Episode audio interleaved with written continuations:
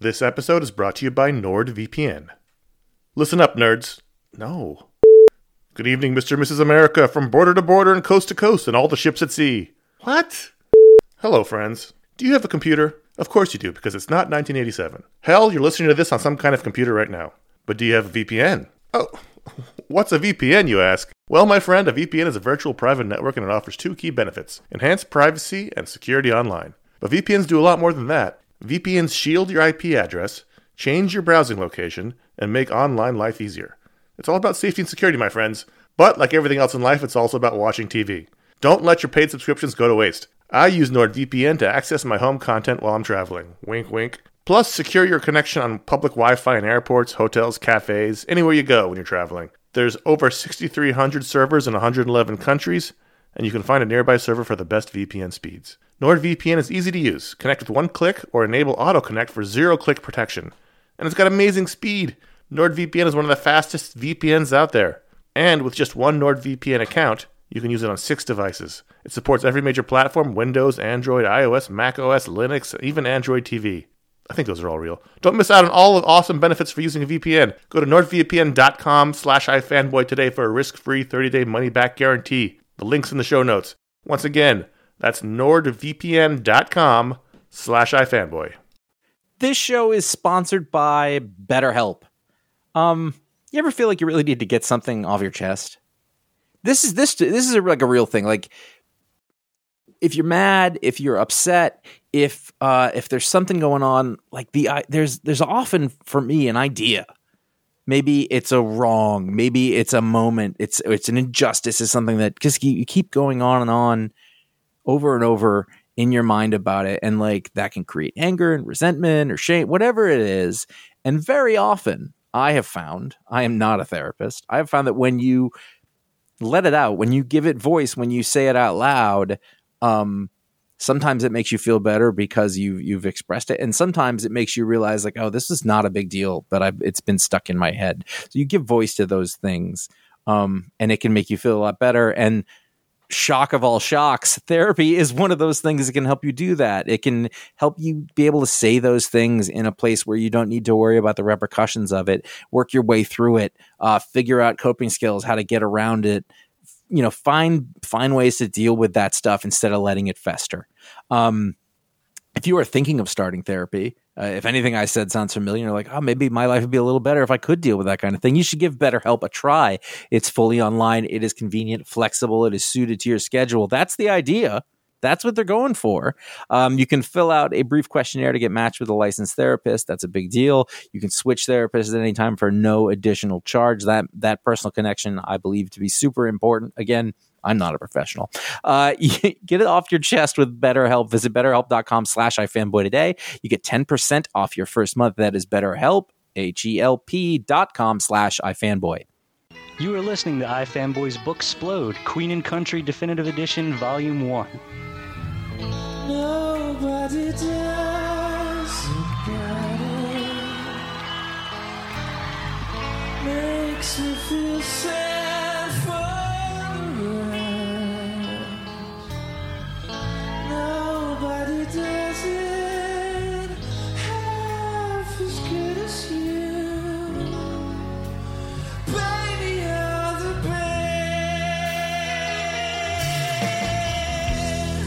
Hello and welcome to the second iFanboy Booksplode. Booksplode is the show where we we pick a volume of, of comic book and we we talk about that book in in depth uh, in a way that uh, we haven't really been able to in any of our other shows. So um, this week we are going to be talking about Queen and Country Definitive Edition Volume One. That's from Oni Press. The whole series is written by Greg Rucka. I am Josh Flanagan, and I'm here with other iFanboy staff writers Paul Montgomery, Hello.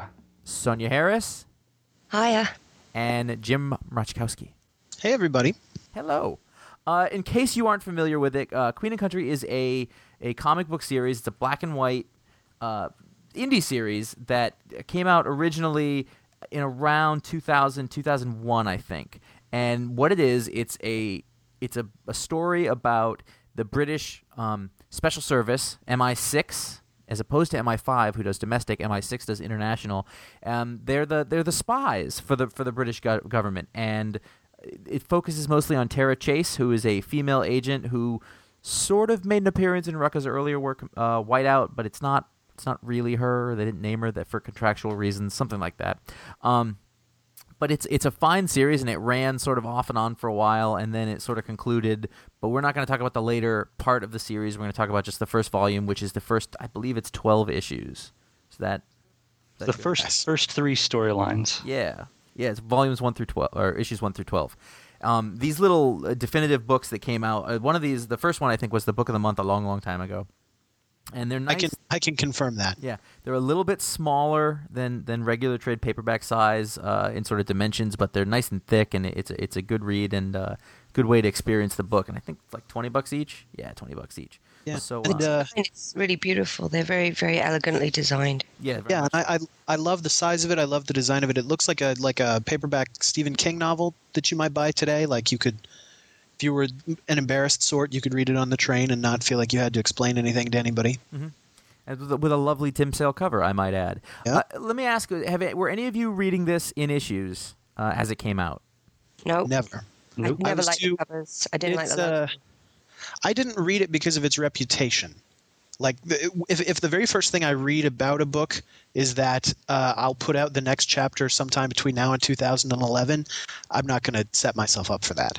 I see what you're saying. I see what you're Yeah, saying. this is this is one of those books where it's like like like I hear Planetary is great, but number 27, you know, has been in the making since I was 14 years old, and I'm just not going to. When it's finished, I'll look at it. But in the meantime, why drive myself crazy? so this is this has worked out for you. Their their program. It's here. it's certainly yeah. Oh, absolutely. Uh, well, Uh, I and- I read the book uh, in issues from the beginning, from the first time it came out, because Greg Rucka is uh, he's a hero of mine, Yeah. every sense of the word. No, um, I was a big fan of Whiteout, and and uh, you know Greg Rucka is one of those guys who I follow around, you know, no matter what. It's funny that you mentioned Planetary because I read that for a while, and then I was like, I'm not buying it; it's late. But it, I, like Greg Rucka can do no wrong for me, so whenever he puts these out, I will buy them, and I'm totally cool with that. But we're not talking about that stuff later. We're just going to focus on these first 12 issues. So uh, most of you guys are recent to this. You heard about the books after, like everybody said, it was really good. I assume. Yeah, you guys, Con- Conor's Book of the Month Yes. thing drove it into my skull and broke me down,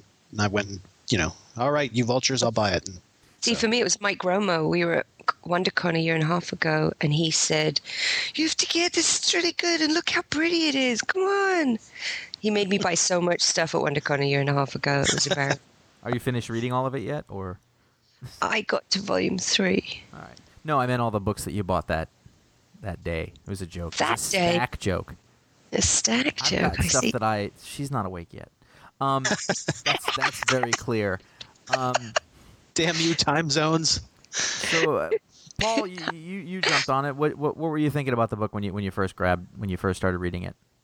Well, this was one of those things like I'd seen the trades and had heard all these great things about it, um, and I just I kept putting it off. And then when they came out with the definitive editions, I was I have no no more excuse to pick this up. So I, I grabbed it, and then um, it kind of sat on my shelf for a while because I was sort of intimidated by it. And um, and then I said, well, we should do a Booksplode on this, so that would force me to read it.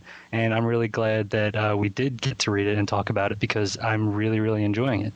Um, so I'm I'm actually halfway into book two, um, and uh, looking forward to ordering the next ones. But uh, I thought this was really cool, and I think it's interesting um, in terms of. Uh, like presentation, there's i- i- even in this volume alone, there are three different artists for the three different storylines. Each arc. Um, There certainly it- are. and it's yeah and it's it's interesting to see how you know what what part of the book um i'm sorry what what part of the um the appreciation for the book is from just uh, Rucka's writing, and what part of it, you know, is the art. So it's neat to, to actually have one story arc in one style and the next in another style, so you can sort of figure out how you feel about the story and, and, and what Rucka's doing. Well, Um, if you're gonna switch, if you're gonna switch artists, that's the way to do it.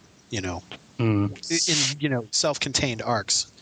Uh, I I must I, I'm a big fan of books like this, or the uh, I buy The Walking Dead in the largest possible volumes. You know, the ones that come out a year at a time, and I love getting my stories in these great big chunks. But reading this reminded me a bit of the very first volume of The Walking Dead hardcovers, which are uh, Tony Moore art for the first half, and then uh, jarringly, jarringly not that uh, for the next part. And you know, the, it's sort of there's sort of this feeling of slamming on the brakes at one point when when I'm re- when I was reading The Walking Dead. I've gotten used to it by now, and I probably wouldn't. Exactly. He's not going Yeah. anywhere. I'm Char- you're with Yeah. Charlie from from there Right. on out. You, you, you get But that Yeah. feeling of shock, that that sudden like, oh, oh, okay, we're switching gears very quickly. Right, where you're almost like, I wish I didn't like the first part of this so much. Well, you know, it's funny because Yep. it's interesting because I mean, like I I read this in issues, and so each arc, and I think this works the whole way through. Every arc is a different artist on it.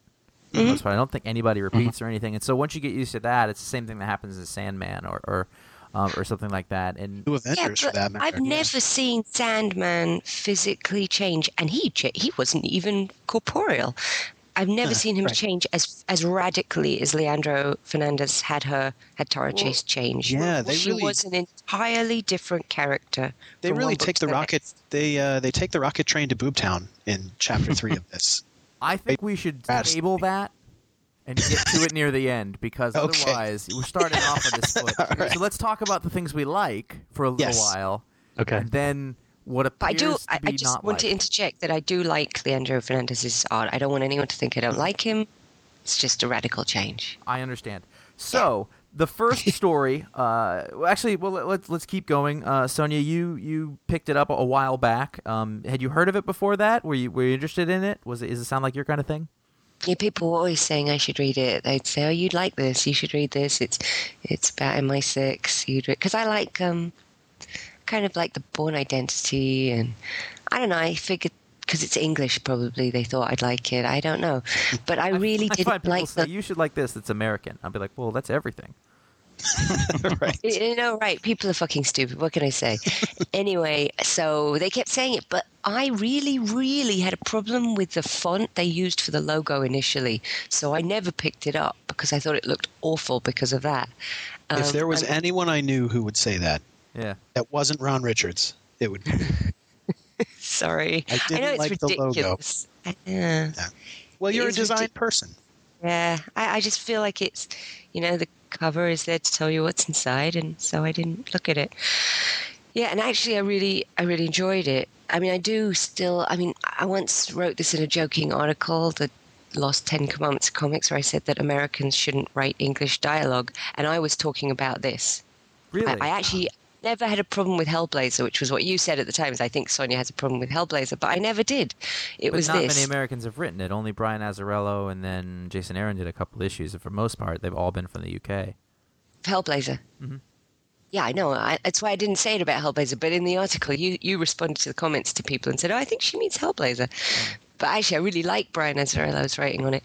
No, the problem I had is not with the way he writes dialogue. I think he's Rucka does a beautiful job. There's there's definitely things in here where I, I was like, wow, he He uses phrases wrong.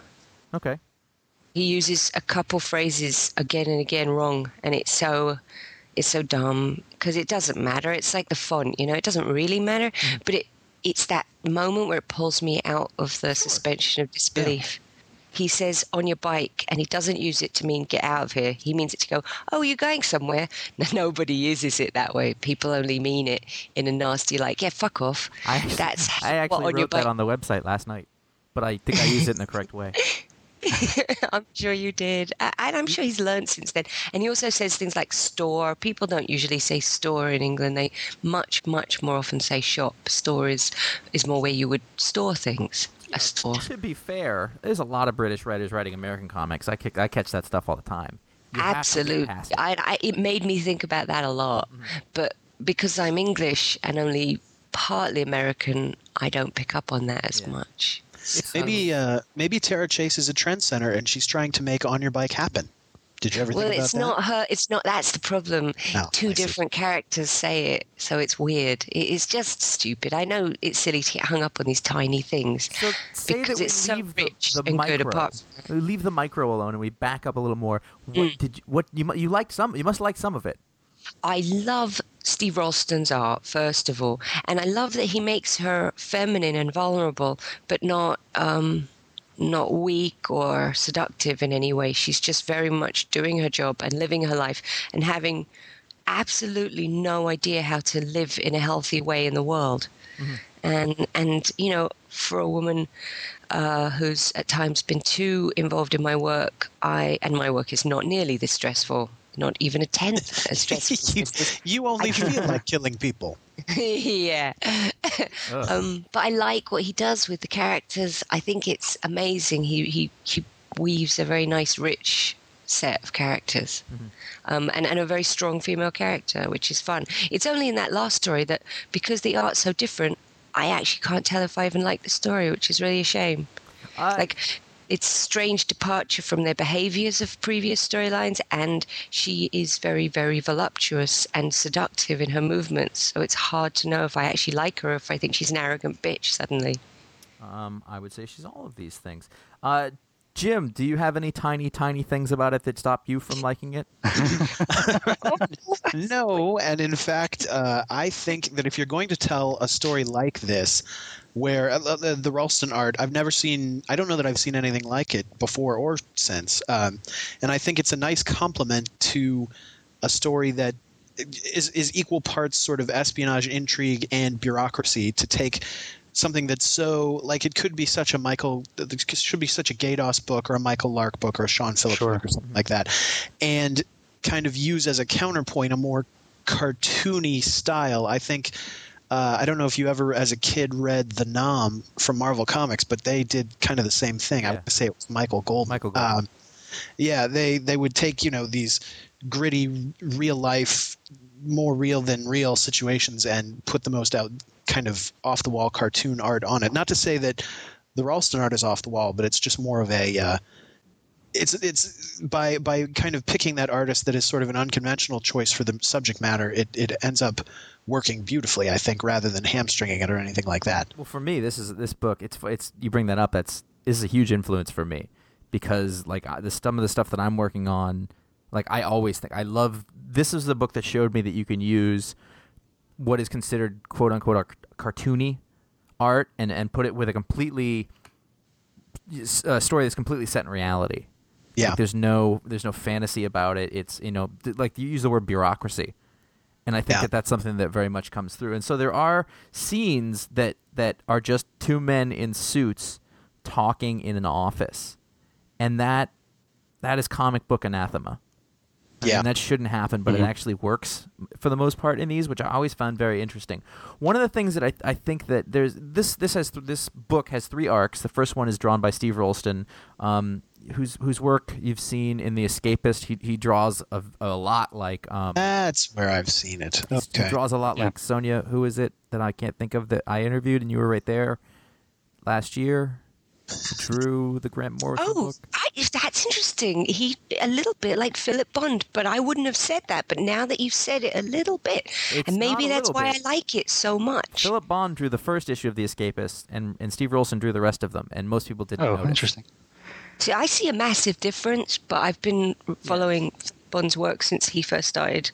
But the 'Cause two, we're about the the two same age. guys are very similar. You know, they hold similar places in the industry. I'd say. Anyway, But if, if I can if I could add one more, it looks a lot like um, Scott McCloud too in um, like Zot. really, I think it's just very clean. I don't know. I, I think so. Yeah. Mhm, I can see that. Um, one of the things that worked really well because he used this cartoony style, this more um, uh, not uh, like evocative. Everybody was able to look different by not making them look realistic. He could he could exaggerate the features on people so that you knew the difference between the two white, dark-haired guys, which would be um, uh, Tom Wallace, who's Minder. Basically, by the way, the cast is basically four people for the most part. There's Tara Chase, uh, Tom Wallace, and Ed Kittering. Ed's the first one, right? Those are the three minders, and those are like the main James Bond go out there shoot people spies, and then their boss, uh, Paul Crocker. There's lots, there's other people around, but those are sort of the main characters. Now, Tom Wallace. But I don't find it cartoony. okay, I, I just object to that term, and I know that at the end there's some sketchbook stuff that's like people were complaining it was too cartoony, but I think they look like real people. Just, um, yeah, I think they look really like you. You can feel their personality coming through. It's just There's something you know, about the line though that I Yeah, can't yeah. quite put no, my. but but I mean, uh, it's again mentioning Scott McCloud. Like basically, it's it's about being photorealistic or about being. Um, there's a word I can't think of that. that Like expressionistic. expressionistic. It's it's telling you what is there using much less lines and being much less realistic, and that's how I describe this kind of work. That's why I don't like the word cartoony because it evokes a lot of other things. But it's a Yeah. single line. It's not shaded. It's you know it's slightly caricaturish. and in that sense, this book is really g- good because it lets you know who all these characters are in a, in a very uh, succinct and, and quick way. Yeah. Whereas in a lot of books, a lot of comic book artists can't draw dark-haired white men to look any different from one another. and in this, I was thinking- have facial features. Yeah.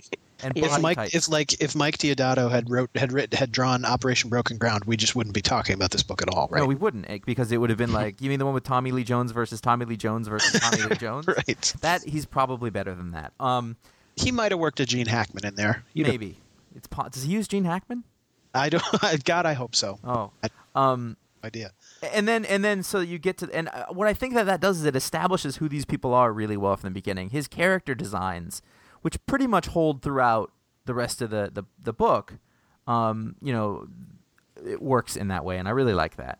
Um, and then so when you switch to the next artist, which is Brian Hurtt, it's a little bit different, but it's sort of working in that same school, and he pretty much uses the same model, and it, and it works the same way. Brian Hurtt, a lot of people might know from, I know him from doing um, The Damned, also from Oni, um, sort of a, a horror noir book, and then he also did Hard Time for a while um, by the late Steve Gerber.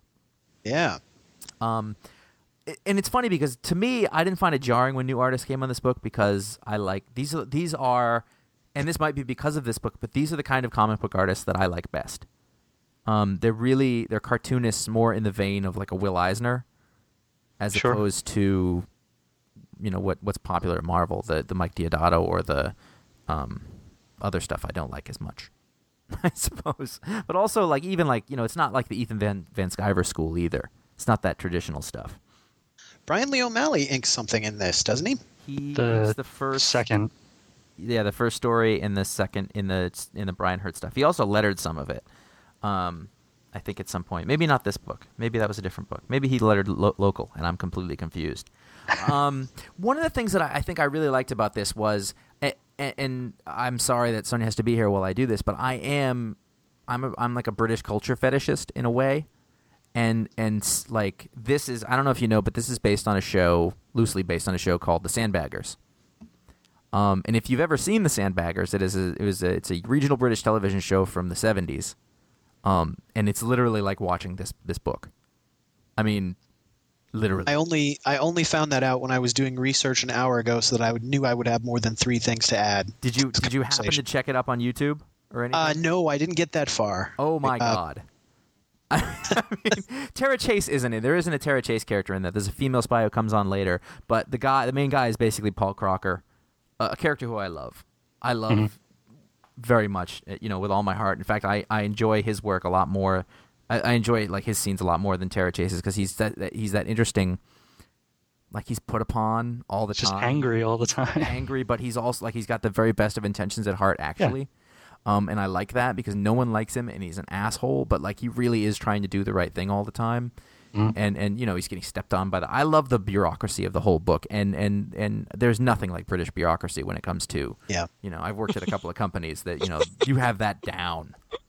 I was thinking that because I was thinking how much I enjoy the scenes where they're arguing politics. The, the head guys are all arguing, well, if we inform the government of this, then we might not be able to do that. Oh, they already know about this. We're not going to get away with that. It's very funny. That was the part of it that I found most interesting when it turned out Yeah. not to uh, so much be the Bourne Identity as it turned Mm. out to be, you know, the it, it had it had less to do with James Bond than it did with The Office Yeah. in Yeah. some respects. in terms of Yeah, you know, people said that to me once about Battlestar Galactica. Oh, it's like the office in space. And I'm like, that's the most interesting stuff is the grown ups deciding who's going to live and who's going to die. Yeah. And that's what I like about this. It's a comic book about some adults doing adult jobs. Very much so, and I think that this which is, not to say which is not to say that rocket launchers don't get fired at the embassy. and and it's funny because this is really this is my favorite thing that Greg Rucka has ever done. Um, because this is exactly where he should be and wants to be. Like he can do superhero stuff, and people say, "Oh, I really like Checkmate," and I did too.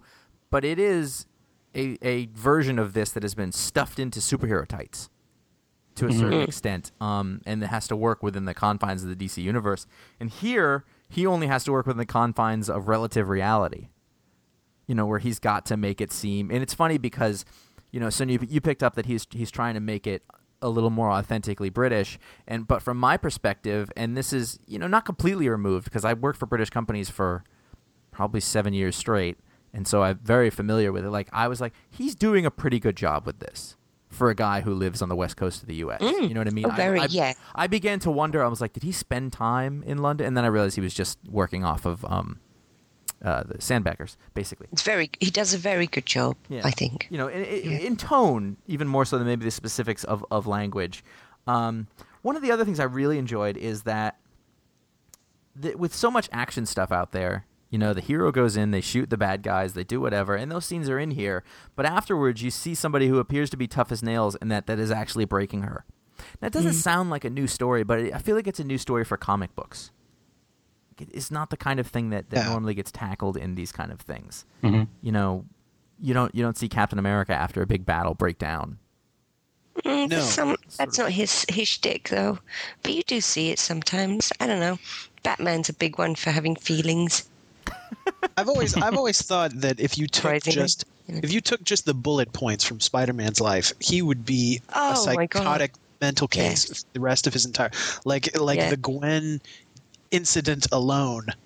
Wait, Uh, Daredevil's another one who's always crying. Yeah, right. they have know, feelings. that's- but that they just have gets Everyone who tries to kill Spider-Man turns out to be his neighbor or someone he knows. People that know me are always trying to kill me. So yeah, I know how you deeply feel. Paranoid. Maybe the difference here is that Tara isn't doesn't have anybody to show any of that to. And Right. Also, like she does she has no family and it's the nature of the job to a certain extent. True. But Yeah, that's what I was saying. Like she's really isolated. She doesn't know how to live. She doesn't know how. Like being functional in the world is work. You need to to make it Yeah. function, but then and she doesn't know how to make it work. but to every single other person in the world, she appears completely confident. And so like there's no and also she's not getting she's not getting anything for this. A superhero ha you know, there's like an ego boost, you have superpowers, you get to do things. She's like like you really begin to question like why would you be a spy? There's no you don't get paid a lot, there's no recognition in the end of it. Most of you die. There's there's But there's that moment uh, where she does some good in the end of the second volume, and she feels good. There's just a tiny hint of a smile on her face, and you understand that this is this is all she has. This is the only thing she has to give her some depth and meaning in her life. Mm-hmm. And I like that they really didn't like like uh, like boldface and underline that. It's just it's a little small moment. It's all you need to know that she got some kind of satisfaction out of that and, and moved on. And, and it's it's the next day and what what's next and everything like that. It's mm-hmm. Mm-hmm. it's not it's not overly sentimentalized, but it's not just you know cold and this is what we do. There's a little there, there's an, just enough of the, the the human element in it to, to keep it going and keep you caring about the characters. well, what are some I guess what are some of the things that you guys picked up on specifically that you, that you really liked? you'll have to edit that pause out. uh, I know. I It's being polite and letting each other go first. right. Uh, maybe it's because I'm a little. I mean, I, I view everything through the American lens, but I was very interested to see how they uh, interacted bureaucratically with the American spies. Uh, you know, lots of lots of meetings on park benches and like, It's very romantic. right? It is. Sharing an umbrella. being politely told no you can't go on your operation because you know it jeopardizes one of ours and having to sort of haggle it out a little bit uh, it, uh, that was one of the things that even when I was I haven't the first time I read this book was quite some time ago so I needed to freshen my brain up a little bit to, to participate. And that was one of the things that was still sticking in my mind a few months later like seeing seeing these people the classic uh, microfilm exchange on the park bench, except most of it is just spent sort of bickering about what they can and can't do without getting in one another's way. While avoiding eye contact. right, the whole I time. really love that. The, like the fact that every time you see uh, Crocker, Crocker, who is basically the head of operations or DOP, um, and then he meets with the, the, the CIA contact Angela Cheng, a, a female Asian, which I thought was an interesting choice as well, um, to sort of represent the American uh, side on this side of the book, and they just never look at one another. Like the it, like they they always have to draw the body language so that they're they're Right. sp- you know from a distance they look like they're not with each other. Which, from a practical standpoint, as as as someone who knows nothing about spying, that's uh, that that's not fooling anybody. No, When's the last time you were in a park and you sat down on a on a bench next to someone you'd never met before? you don't live in New York City. Plus, you also don't live in London, so it's probably it's a little more crowded than maybe. Bloody hell, yeah. Yeah, I like that. Actually, that is um, sort of feels English a lot of the time. That's enjoyable. But more than that, I think he's created a convincingly non-American woman. At least in the first two stories, I felt like she was very non-American because that's one of the things I notice. Not to be funny here, but American women glam it up a lot and um, wear a lot more makeup and and have the shiny hair going on all the time. And I think in England, I don't know why it is, but I've just found that my personal experience of my female friends in England is that they're just a bit more normal. Yeah, but they're Yeah. not exactly the ones showing up on Big Brother, are they? I mean, it's not God, like I- there's a shortage of tarts over there. You know, exactly. But, you know, I would imagine a woman with a job as demanding as that doesn't spend all her time with a hairdryer and a ton of makeup fucking about. Like, it's Right. not going to be probably wouldn't have that convenient. Job. I mean, just you know, sorry. Don't do that, please. Ah, Josh. No, but um, by that same token, so it was She it was feels real. That's what I'm saying. it- That's it why was- I no, that's true. it was interesting when um, we get to the part in the in the book. Oh no, that's, that's sorry, that's volume two. Never mind. You read ahead. Silence. Boy. well, Because I immediately picked up volume two and was reading it afterwards. I mean, I did that, but this time I just reread volume one just to get c- straight with what was in what book. And, and I just, again, really gravitate to the way Rolston draws her as this really normal woman just trying to get on with doing her job well. Um, well, let's get back to the giant long-nosed elephant in the room. Uh, the thing that everybody keeps wanting to bring up is the third arc is drawn by Leandro Fernandez, a guy who, at the time, I had never heard of. This was the first time that I ever saw his work. Um, he since went on to do a lot more mainstream work. I think he worked. Uh, he did. Um, he did Wolverine with Rucka after uh, Darick Robertson left that book, um, and it looked very different than what this, his work looks like here. Um, so, Sonia, you were the you were the most Oh, obviously God. affected by it.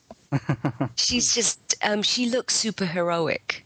And it takes away from the reality of the book. Even though the other artists are supposedly more cartoony, she she, she doesn't. She moves. She all of the characters as you say, their body language is well drawn.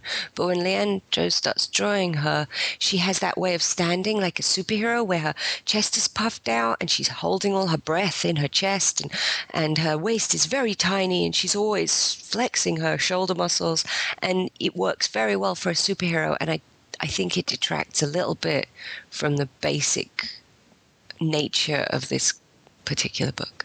I gotta say, I I'm know- actually flipping through these pages right now, though, and I don't see that that often. I mean, maybe like in the beginning. The problem is the very first scene with Tara Chase is she's got like a thong on and her shirt's open, and so like that's the first thing you see, and so after that you tend to look for it. But I don't.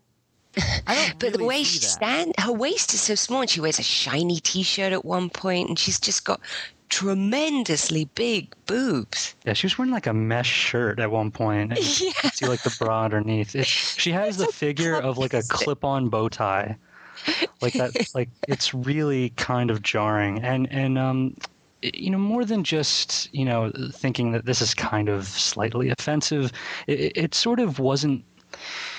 It sort of was and wasn't appropriate to the storyline because um, it it was about sort of her you know romantic relationship with with one of the other characters, and it, it's sort of it over sexualized her and it, I, I would have liked to see what it that, that same story would have looked like with the Rolston art um, where she sort of has like sort of a, like a more prominent nose and it's and it's she looks more like a regular person. And You know what? it- the, it- the, the thing that, that Sonia's talking about, and that you are too, really, it, it's much more apparent in the first two issues. yes And so if you look, mm. I'm wondering if he got notes at some point, like, "Hey, Oh, he got you need to tone it down," because and I th- there's one point where I clearly figured okay Rucka in the script wrote she wears an oversized knit sweater right. because right. It's also possible, from what I've heard of this book, that it just took so long for the next one to come out that he forgot how he'd been drawing her. Listen, buddy, I read them all along. They were fine. Jesus. Okay. Um, I, it was only at one point later, but there was All I know- is that if I'm noticing a female character's lips, then something, especially Tara Chase's mouth. lips, then something has Her probably mouth. gone wrong.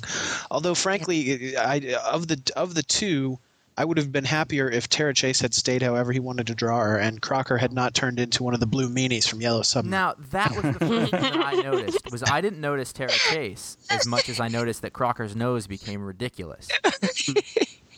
Now, yeah. th- the thing that I want to, the, the thing that, about that is now I've been back, I've read this a couple of times. I don't mind it. And I know that like it affected a lot of people. It probably affected me the first time I read it, and I didn't really like it at first. But going through it now, the storytelling in these is really good, and the page layouts and the composition of these pages are all a lot more dynamic than than what had come from earlier in the book, and which is because and there's a lot of a romantic scenes and b action scenes in this stuff. Yeah. Yeah, I, th- I think he does bad. action much better. Absolutely, and his blacks, and you know, like he he's using those black and white pages in a way that the other guys didn't at all. See, I don't know if better or more dramatically. It's just a more dramatic book suddenly. Well, you know, the, it dep- Yeah, I mean, but but see that fits along with it to me because the one thing is we see we see different sides of Tara, for example. So it Mm. sort of makes sense to me that she could be drawn in different ways depending on what the things is. I, I think that were Yeah, she to the one draw- too. Mind the one's actually in the field. Yeah, I, I mean, were she to, to to you know dress up and decide to be sexy, she would probably look pretty ridiculously gorgeous. You know what I mean? So it sort of depends on how she wants to carry herself, and if if I'm just looking. But why would she suddenly change like that? That's like you know that, that'd be weird. She people people change gradually over time. She's spy. Uh, you don't suddenly go to work dressed like an entirely different person, I different yeah, but hair. I guess what I'm makeup. But this is this is so early too. It's you know we, this is only the third storyline she's been in, so I mean it's not. I guess it's not that drastic. The thing is, it doesn't. It, it didn't bother me that much. The writing is Stylistically, it's still drastic, really but- strong, right? But even that was toned down. Like Yeah, the by the writing end really it, changed, I got used to it. Like I got used to the Paul Crocker nose, and I was like, oh, he's just being he's just being expressionistic about things, and I was mm-hmm. kind of okay with that because the, at the end of the day, the pages are actually really good. If you hadn't read the stuff before, you wouldn't know the difference. Right. If you if you were just coming in cold to b- chapter three or whatever it was, you wouldn't necessarily mind one way or the other. I'd, I'll agree with that. And and some of the really fun stuff about this is like the sort of weird budding romance and the awkwardness between Tara and Ed. I think is done really well in this, um, at least from a writing standpoint as well. The scene, the scenes in the dark offices with with you know Crocker getting in arguments are are beautiful. Um, I, I mean, I've actually I'm actually I would consider myself a Leandro Fernandez fan, but I wasn't at first. You know what I mean? Like it grew on me, and and you know, besides the fact that at the end of the story they just go back to somebody else. Everybody's got preferences, I suppose. Right. Um, and drawing somebody off model for a little while is vaguely forgivable. You know, My it- feeling is if it's like someone said, "Oh, I'm going to be working on S- Superman this year. I think I'll draw him with a shorty cape and little hot pants." you know, maybe, it would but but you know when Jack Kirby went to DC and he, they hated the way that he drew Superman. It's all you know. It's they they chose this guy for his style. Some people don't Mm. like his style. Yeah, fair enough. It, it, that's what you get. I mean, I, I get what I'm saying is I the first time I read it, I was totally down with you. I was like, what the fuck is wrong with Crocker's nose? Having been through it now two three times, I do see the merits of these pages in addition to the other things that are wrong with it. And, I, and for me, like it does it doesn't take away from it all that much. Okay, here's the Yeah. problem. It, here's the problem. It's again, it's the same problem I had with the, and maybe it's because I, I like to buy into a story. I like to lose myself in a story. Just like the language things, it's a small thing. I actually like the art. I like the artist and what he does, but it's such a drastic switch that it pulls me out of the story a little bit. It reminds me that I'm just reading a story, that it isn't real. Sure, but we all have different levels of that. the problem I Yeah. have with it. Yeah. No, did that did that last through the storyline? Like, did you, you know, the whole time was it just jarring, or did you, you know, get used to it? Um, I, I mean, I, I was okay with it. Who did the? I got used to it, but I didn't. It wasn't as enjoyable as the rest of it had been. Yeah, and and you know that makes sense. Some people probably don't like Brian Hurtt, so you know after after Steve Rolston. Um, Yeah. But I thought that story wise, it, it progressed really very nicely. I was actually surprised how much stuff had happened earlier in this volume than I thought happened later. Brian Hurtt, yeah, that's interesting, right? Because didn't you find that the inking made a big difference? Like between Brian Lee O'Malley and Christine Norrie, I much prefer Christine Norrie's inking of Brian Hurtt's art. Yeah, I feel like O'Malley was on there as a A little rough. a stopgap. Like Yeah. like they were like, you, you, we need somebody to do this issue. Can you do it? Um, Mm. and, it's, and it's not as I'm trying to look and see which is the the first one was. It's a bit Plus sketchy. he he kept drawing Toronto nightclubs in the background, and I thought that was just Yeah, the, the, the lines are definitely much heavier on the O'Malley stuff, Yeah. um, and it's a little more fine on the Norrie stuff. Yeah, cleaner and I think a bit more Well, precise. you know that that holds. If you've ever seen Christine Norrie's artwork compared to Brian Lee O'Malley's, Mm. it's it's all right there. So it's just again, it's just a you know one way or the other.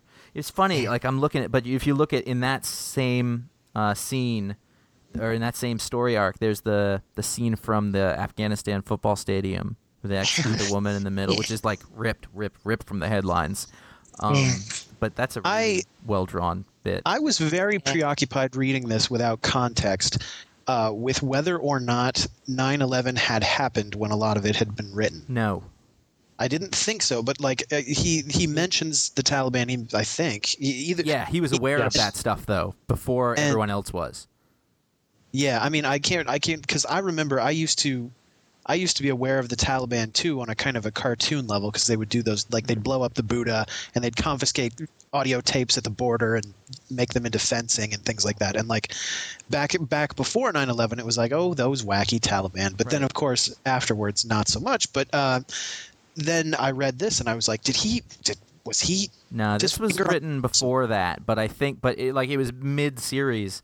I think that the the Fernandez arc was coming out when when 9/11 happened, or maybe it was even in the middle of. It's it's referenced, so I think it, it happened maybe between Well, arcs point, or yeah. at one point it, it's post 9/11. So uh, Um, well, I mean, they had to deal with it in the book, which must have completely changed what Yeah. you know what he was dealing with, because all of a sudden these characters' lives would change too. Mhm. Which kind of kind of interesting, but also it worked. You know, it was or, it was organic enough. yeah. Um, you know something that bothered me throughout this entire book and only gets worse in the following volumes. Um, it isn't so much in the first couple, but after a while, there's there are massive lettering problems. I thought we weren't going to talk about the next two volumes. We're not, but I'm talking because it starts in this one, and you'll and I'm going to ruin this book for you because you will never be able to read it without seeing these. Uh, The rule is a, a word balloon has a tail, and that tail is going to point at the mouth of the character who's talking. Mm-hmm. yeah. Start flipping through this, and you find later on how many tails come from people's belts and their shoulders and the top of their heads. And yeah, I did notice that. It's the same I'm- letter I'm all looking- the way through, I'm looking at one right now. and it's perfect in the first arc, and then at some point they just decide it doesn't matter anymore, and I could not get over it. It was driving me crazy. If the writing wasn't so good and I didn't like the whole thing, like I would have been like, "What?" I was I was this close to like sending a letter to Oni, be like, "I will re-letter these books. I'm not even very good at it, but let me fix these because it's driving me freaking crazy." There, there's one good example of, of lettering, though I think in, in the next volume, though, because I think that there's a change. Um, but yeah, mostly it's it, it's really weird. Like there's sometimes where there's a group of three, and I wasn't sure who, like even what which character it was pointing to. right? Like it would be. So that, that's a problem. But I mean, I, I could guess, but like it, it, I had to pause for a minute, and you know, you don't want to do that. But it's just that there was no reason to. Like I'm looking at these balloons on different pages. and the Fernando Fernandez arc is really bad, much worse than anything else. Uh, but like you know, people's shoulders will be talking. The words will be coming out of the top of their head, like when it, they could be coming out of the mouth. And it was, oh god, sorry. Not not quite Mark Trail level bad, but still pretty. No, no, and it, you You know, ever, it- you ever see that comic strip in the newspaper? You remember Not- newspapers? not for a long time. yeah. It's it, like there'll be there'll be a picture. Two people will be talking, and then they'll cut to like there's a squirrel outside, and the guy just I guess decides he wants to draw a squirrel or something, but all the word balloons look like they're coming out of the squirrel's tail. just it, you, you, the next time you happen to find a newspaper that some old person bought, take a look at the. Do they still print those? Uh, for the next couple of weeks. Okay, all right, get on that. Uh, yeah, the New York Times and DC Comics. Uh, apparently. Um. So, any, any anything to add to the uh, to the, the wonder that is is uh, Greg Rucka's Queen and Country, the book that, that made Chris Niesman into a stalker? Is that what did it? I'm pretty sure. Always- I would definitely recommend put, picking up this first volume. It's a nice fat book. You get a ton of information for 20 bucks. It looks pretty, and you get a like nice little insult, insult, insight into um, another kind of a comic book. I mean, I'm I'm not. not a, gonna- no, this isn't my, my usual chosen genre, and I, I bought it a while ago, and I really enjoyed it. Well, that's it. That's actually an important note. Is that like there, there's no there's no fantasy going on in this at all. It's Yep. all real life, and for some people, that's not that's not their their cup of tea. and not even just even these person their personal lives is very real life it's very Yeah. crap and boring and unpleasant and they don't eat right and they drink too much and they don't sleep enough and they're stressed and they fuck the wrong people and you know everything about it is gritty and unpleasant and it, but it's So- not done in that sort of uh, we'll call it like an overly Hollywood style of those sorts of behaviors. Not like a No, rock star does it. it's Not, very not normal like the yeah not like the Nick Nolte character. Yeah. Uh, yeah. It's like you do it you come home you really should go to sleep but you stay awake watching infomercials and drinking you know it's just very basic and raw and it's enjoyable because of that I Do you feel like you get a window into Sonia's world every time she does one of these? a little bit? I yeah. hardly, I really hardly drink anymore. Oh, good. Just because it isn't happening now doesn't mean it's not relevant to your life experience. I I'm don't to- know what you mean. Re- revisiting this volume, I remembered that when I read it, I thought this is amazing, and now I'm trying to figure out why I never bought volume two. so you really you I- would you would call this an amazing book? Like how do you how do you rank this? Uh, no, I really, I really liked it a lot. I it's it's outside the realm of of seventy percent of what I buy on a given Wednesday. You know, It's because Uh, it's outside the realm of of ninety percent of what's available. Right, exactly. And uh, you know, I it it scratches an itch that nothing else really scratches and I'm trying like for the life of me, I don't know why I didn't rush out the next day and get volume 2, much less not having done it 6 months later. I think what it was was it was the last book on my stack and I was so goddamn proud to not have another book on that stack. I was like I'm never buying anything again. I've completed reading for my life. You know what you should do? You should go to the iFanboy site, click on the store, and buy it through Amazon through that link. Because that Frankly, way, I'm- I don't want to put some any money. food in those people's mouths. Frankly, no, no, that's a, that's a great idea. No, that's that's a, that's a great idea. That's Maybe I I did. will. Sonia, tell me more. Uh, Well, one, well, you know, one of the other things, and this is totally like like not even about the story, but like the book is really nice. Like for whatever Yeah. reason, I I- you know I've got a lot of trade paperbacks. This one I've read a bunch of times. I'm flipping through it. Like the paper's really nice. I don't feel like the spine is gonna fall Yeah. apart. It's actually Oh, like, yeah, I, I lend this to people. This is one of those. You don't think you like comics? Why don't you try this? It's just a good spy novel. yeah. I You know, it love that. looks like a novel. It's less intimidating. Yeah. intimidating. and uh, I've been I've been packing house this weekend, so I've had an opportunity to get intimate with every friggin' book I own in the last couple of days. And yeah, Did you get the- intimate with really? Did you? well, You know, I didn't do you it. You know the paper stock that they no uh, You- the uh, uh, Terrible no, paper this, cuts when you do that. This uh, this volume. Every time I pick it up, I'm holding it in my hands right now, going, God, I wish that if I could buy like 12 issues of Guardians of the Galaxy this way, uh, Mm-hmm. you know what I mean? Like, this is this is one of my preferred formats for how I would like a. It's the a- perfect be- size. Any smaller than Yeah. this, and you start to lose something, but it, it works really well. You start to feel like an 11 year old Japanese girl. Yes, exactly. Last page And I keep trying to read it from the back, and then it makes no sense. Word balloons or no. Um, this book to me, I mean, it's, it's like a, it's a giant influence on me. Like these are the kinds of stories that I would want to write. I always gravitate towards working on stuff that is real, as opposed to to not. I guess it's also really intimidating because he had to make sure that he was being relatively factually accurate, yeah. which is which is always scary. But I just I, I don't think I could write a book like this because I don't think I would have this. A, I wouldn't have the stomach for the research, and B, I'd be too paranoid about getting things wrong. See, I think you probably know most of this stuff. You're very you're an informed dude. You knew who the Taliban was before 9/11. Come on. well, Everybody I knew don't- who the telephone was. I don't I, need. I believe you're giving the benefit of the doubt to a lot of people who don't deserve it just then. okay, now this is the thing. Politically, for the rest of the world, 9/11 was seen differently from the way this is it was. so not and- something we need to talk about right now on this show. I'm just saying. No, I'm gonna cut the fuck out of it. Don't Listen, even. okay, but I'm telling you, the comic deals with this really sensibly, and I just think it's really sensitively done. I think I think the the difference in the way it was perceived from people who were political, from the the bulk of the country, is dealt with very sensitively in the book, and I really appreciate that. And it shows what how much research he must have done to do this. And, but the other side of it being that it's very much preaching to the choir. I think the people who bought this were already the people who were amenable. Well, maybe maybe now that it's such an accessible volume, people who might not have picked it up before will pick it up and be able to get that out of it. Do do one or more of you read this and watch the show 24? by any chance? I can't watch 24. I watched the first season of it, and because of this, like it's lame. this is this is the the crux of my question. Uh, Uh, have you ever seen uh, MI5 or Spooks, as they call it in the UK? Uh, a little bit, yeah. Yeah. That is closer to this, Mm-hmm. very much so. It's actually a really good show. Don't watch the ones that they rerun here because they cut the hell out of them and they're they're edited all weird. But that is the closest that you can get to this. I I would pref- I prefer this because that's a little more stylistic, but that's a really good show and it deals with a lot of the same issues because that's they're MI5, so they're domestic as opposed to MI6 who are international. But And for the bureaucracy, I would actually um, I'd recommend uh, like the original State of Play miniseries. that's on my Yeah. It's very I've good. been, so I've been pondering whether to go show or movie with that because I'm not watching both. I got I got places to be. go with, go with the miniseries. You got Always- the Bill Nighy yeah. in there. So always go with the Oh. miniseries. Yeah. Whenever you can, and you can also check out. I think Sandbaggers Baggers is out on DVD now. Um, Oh, cool. really like I don't know. I don't know how to feel about the no, the newfound knowledge that this book is is based on something. Like I liked it a little better when I thought it was it sprung whole cloth from the mind of right, but that show is also 30 years old and no one would have known about it. So I think he took it and Yeah. liked, liked. He's like, I like this. This is men smoking and it's Tweety, and Honest, there, there are no new ideas. You can't.